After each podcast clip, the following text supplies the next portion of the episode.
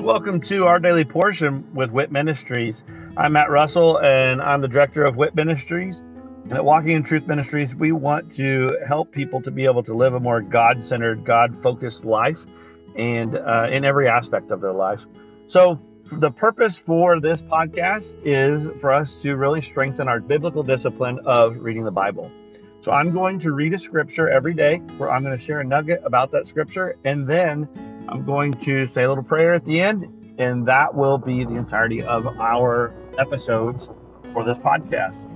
Uh, please feel free to check us out at walkingintruthministries.org, or you can also check out our other podcast, which is Living the Wit Life with Walking in Truth Ministries.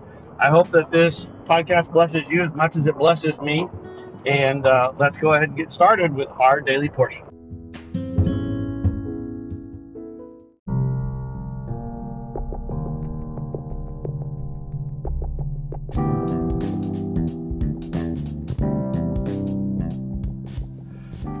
Are you concerned about what the future holds? Are you confident that the retirement plans that you have today will still be secure tomorrow? Let us help you by clearing up the uncertainty. This is Matt Russell, the director of WIT Ministries. Many of us at Walking in Truth Ministries are bivocational, working in our ministry as well as in the financial services industry at Win Big Financial Group. We help people to build a tax free and risk free retirement. Give me a call at 817 903 2575 to support our ministry and to secure your family's financial future. Again, call today at 817 903 2575. Thank you and God bless.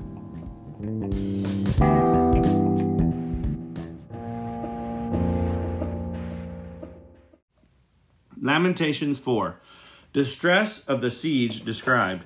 How dark the gold has become and how the pure gold has changed. The sacred stones are poured out at the corner of every street. The precious sons of Zion weighed against fine gold. How they are regarded as earthen jars, the work of a potter's hands. Even jackals offer the breast, they nurse their young. But the daughter of my people has become cruel. Like ostriches in the wilderness, the tongue of the infant cleaves to the roof of its mouth because of thirst. The little ones ask for bread, but no one breaks it for them. Those who ate delicacies are desolate in the streets. Those reared in purple embrace ash pits. For the iniquity of the daughter of my people is greater than the sin of Sodom, which was overthrown as in a moment, and no hands were turned toward her. Her consecrated ones were purer than snow. They were whiter than milk. They were more ruddy in body than corals. Their polishing was like lapis lazuli. Their appearance is blacker than soot. They are not recognized in the streets. Their skin is shriveled on their bones. It is withered. It has become like wood. Better are those slain with the sword than those slain with hunger, for they pine away, being stricken for lack of the fruits of the field. The hands of compassionate women boiled their own children. They became food for them because of the destruction of the daughter of my people. The Lord has accomplished his wrath. He has poured out his fierce anger and he has kindled a fire in Zion, which has consumed its foundations. The kings of the earth did not believe, nor did any of the inhabitants of the world, that the adversary and the enemy could enter the gates of Jerusalem, because of the sins of her prophets and the iniquities of her priests, who have shed in her midst the blood of the righteous. They wandered blind in the streets. They were defiled with blood, so that no one could touch their garments. Depart, unclean, they cried of themselves. Depart, depart, do not touch. So they fled and wandered. Men among the nations said, They shall not continue to dwell with us. The presence of the Lord has scattered them. He will not continue to regard them. They did not honor the priests, they did not favor the elders, yet our eyes failed. Looking for help was useless. In our watching, we have watched for a nation that could not save. They hunted our steps so that we could not walk on our streets. Our end drew near. Our days were finished. For our end had come. Our pursuers were swifter than the eagles of the sky. They chased us on the mountains. They waited in ambush for us in the wilderness. The breath of our nostrils, the Lord's anointed, was captured in their pits, of whom we had said, Under his shadow we shall live among the nations. Rejoice and be glad, O daughter of Edom who dwells in the land of Uz. But the cup will come around to you as well. You will become drunk and make yourself naked. The punishment of your iniquity has been completed, O daughter of Zion. He will exile you no longer, but he will punish your iniquity, O daughter of Edom. He will expose your sins.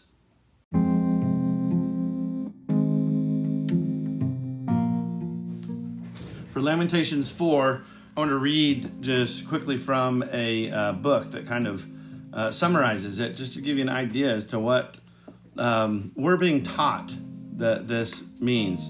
So in um, in Lamentations 4, it says that this is Judah's utter ruin, which is the historic setting for Lamentations. The siege of Jerusalem brought many horrors of war. People everywhere slowly died of starvation, then became food for others. Even the rich lost everything in a city that thought it would stand forever. Jerusalem had tolerated social injustice too long. Even prophets and priests mistreated the righteous for their own personal gain. The people hoped their king would save them, but he could not. Judah consoled herself a little with the knowledge that one day God would judge her enemies too. And that's a good description of the historic side of what Lamentations is talking about. But you can also see, because it, it always the scriptures are always going to have a uh, reference for that time. It's going to have a explanation and meaning for the people at that time. And then we should understand take from the meaning for the people at that time and be able to translate it over into our time. And there's many things that Jeremiah has been warning the people about. There's many things. God told him, "You need to tell my people to repent." because they're relying on government to bail them out, and the government is sending them for slaughter. The government themselves is the became the idol of the people, and the church, the people of the church, had actually turned on the people and stopped offering things up to God and started offering the people up to other people. So, the people that God sent as a gift for the saints were not acting and behaving as a gift. They were under the same corruption that the world had kind of come to at that point. Whenever you plant a good seed in good soil, we know what Jesus said in that parable about the soil and the seed. It will grow, it will bear good fruit. However, if the soil is bad, so if it's rockier or if it's shallow or the birds of the air, which are the, he said, the fallen angels and demons come by, the enemy comes by and they take that seed. So if any of those things are there, then it won't grow to be strong and bear good fruit. However, we're looking at the soil. What if the seed isn't good? If the seed isn't good, the only thing that comes about is decay, rot. Or if you have a beautiful tree and it gets sick at the root, decay and rot sets in. So as a little bit of of wickedness is just planted within a society, it takes root and it starts to grow. And then eventually it brings about decay and rot. And that is what we're facing today. And in fact, in Lamentations, it said that they tolerated social injustice too long. You know, the Bible says that your thoughts, we're supposed to take our thoughts captive. And the thing is, our thoughts are what the enemy as well, so the kingdom of God and the kingdom of Satan are both trying to put these thoughts into our head to guide us into action or into to um, saying something because we are creative beings just like god is creative we we speak positivity over our life and we start to see in a um, just positivity seep into our life. Not saying that you name it and claim it. That is a horrible lie of the enemy. That is not biblical. But unfortunately, that is a seed that has been planted in a lot of churches that they preach that. You name it, you claim it. Just because you say it in Jesus' name, you're going to get a Cadillac. And that's not at all what the Bible teaches. But on that same note, God may give you the desire for a new vehicle, and nothing's wrong with that. And then He gives you the ability to go and work to get it. And He'll even He'll even uh, surprise you with some miracles along the way for your effort and your obedience. But you don't say, I'm going to have a Cadillac in Jesus' name, and it appears. That's false teaching. But if you said every single day, I'm going to have a new Cadillac, I'm going to have a new Cadillac, I'm going to have a new Cadillac, and you continue to set that into your mind, you're speaking this thought into being, your actions are going to follow behind it, or should. You still have choice, but as long as your actions follow behind it, eventually you'll have that Cadillac. You'll make it happen. That's the way God created us. but the enemy's trying to plant these thoughts into our head just as well as the kingdom of God. It's those thoughts that we dwell on that take root. Jesus said to take every thought captive and you need to test it against the Word of God. And if it doesn't line up with the Word of God, you need to cast it away. Renew your mind. Clear your mind of all the thoughts that come from the enemy because they're coming in. Which station do you have your antenna set to listen to? The kingdom of God or the kingdom of the enemy? But, like I said, one little seed, one little rotten, wicked seed gets planted, takes root. That's what happens when you dwell on it. James says that what starts with that thought works all the way through to give birth to death. It leads to sin and then to death. You don't want that in your life. We want life. We want to speak life. We want to portray life. We want to to have love just flowing from us.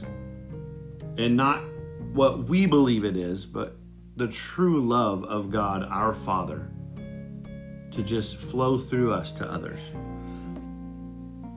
Well, Father, we can see the warning that you give us in Scripture that if we continue to fall into this trap, this is the same end that we will have as a nation. You've called for us to repent. You've called for us to turn back to you, to return to you, to turn every single aspect of our life, not just portions. We're not going to compartmentalize our lives and give little bits to you, Father. We want to give you all of our lives our finances, our business, our family, our children, our day to day, our relationship with our spouses. We give you our, just like Jesus grew physically and mentally and socially and spiritually, as you showed in the scriptures in Luke 252.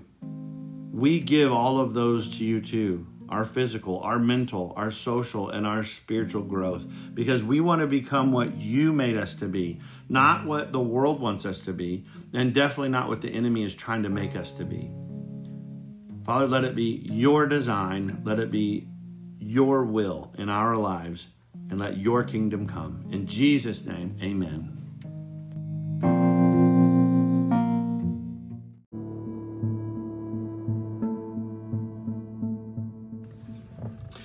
Thank you for joining us today, and I hope that uh, that blesses you either as an individual or uh, with you and your other loved ones.